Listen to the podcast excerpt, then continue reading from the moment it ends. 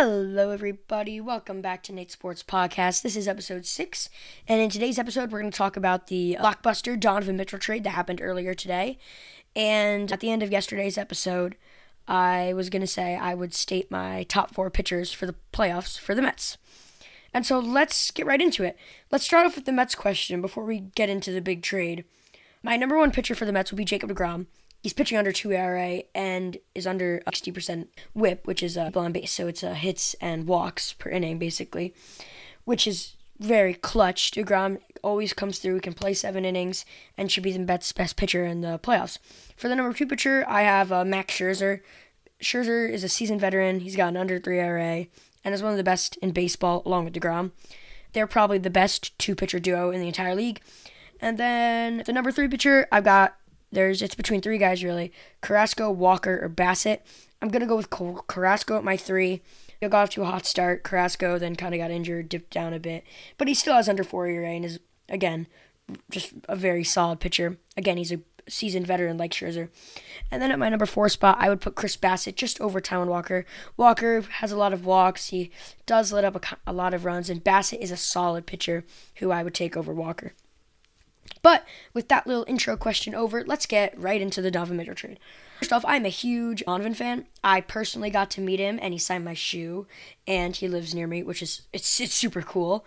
And earlier today, it was announced that Donovan Mitchell was traded to the Cavaliers from the Jazz for Lauri Markkanen, Ochai Agbaji, sorry if I'm saying that name wrong, Colin Sexton, along with three first-round picks and two pick swaps.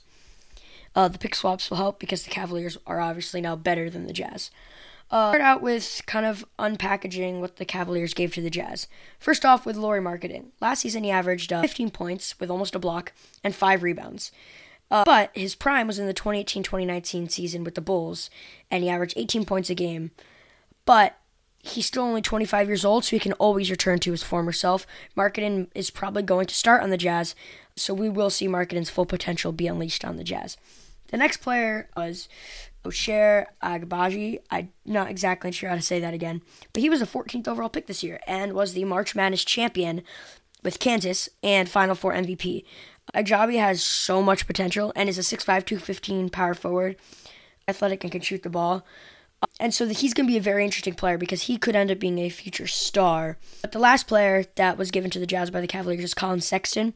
He averaged sixteen points last year with the Cavs, but the year before that, he averaged twenty-four points a game, which is crazy. So uh, Sexton was also an all-rookie player in twenty eighteen twenty nineteen, and it's going to be interesting to see as he's on a new team. Uh, is Sexton going to average twenty-four points again? We're just going to have to wait for the season to see. And along with the three first-round picks they gave and the two pick swaps, the Cavs gave the Jazz a bag for Donovan Mitchell. And Mitchell is still a fantastic player with an impressive resume of an all-rookie player.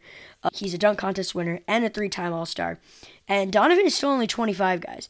Donovan has averaged over twenty points his entire career. And the last three years, he's averaged twenty-four points, twenty-six, and twenty-five points. All crazy numbers. And Mitchell is also extremely athletic, which shows in his nickname, Spider-Man, and can knock down the three ball, which he could not do earlier in his career, which his three ball is now elite. Now, with Mitchell playing with Garland and Allen, defenses can't just focus on him, because on the Jazz, he was the main scoring option. Here, he's going to share that with Garland and Allen. So I do think this won't hurt the Mitchell stats. I think it'll actually boost them, because now Mitchell cannot be double-teamed.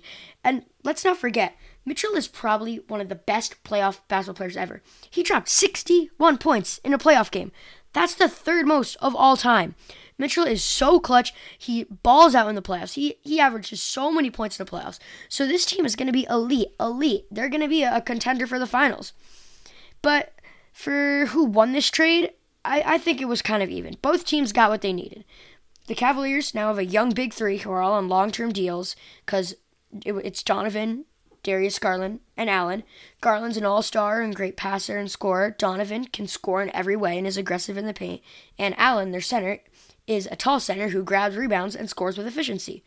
Now, now we all know the Jazz are rebuilding now after trading away Donovan Mitchell, but it's a good start to their rebuild. They gained three young players, one being a star-studded rookie who could help them in the long run, and three picks and two pick swaps, which are totally going to help them if they can draft correctly. Again, I don't think any team made a bad trade. Both teams got what they needed. The Cavaliers are going to be a championship team maybe this year. They're going to be a contender. And the Jazz got rid of uh, someone who wanted to leave and gained tons of young potential for him. I think the Cavaliers will be a deadly, very scary team this year. Their only weakness is their guards being very short with Garland and Donovan. But besides that, the Cavaliers are title contenders. I mean, what do you think, guys, think about that trade? Uh, but anyway, that's going to wrap up the episode. This trade was not expected. I, as a Knicks fan, would love Donovan to come to us. I just think we would have to give up, like, R J, Barrett, a ton of picks. And I don't think I'm ready to give up R J. I think it would be worth it, but it would be a very big risk. But I do hope you guys enjoyed this episode. Uh, the next question at the beginning episode is going to be, who do you value more on the Knicks, Obi Toppin or Julius Randle? Uh, that's going to wrap it up. This trade was huge, you know. The Mets are going to go into the playoffs. We'll see how who their pitchers are.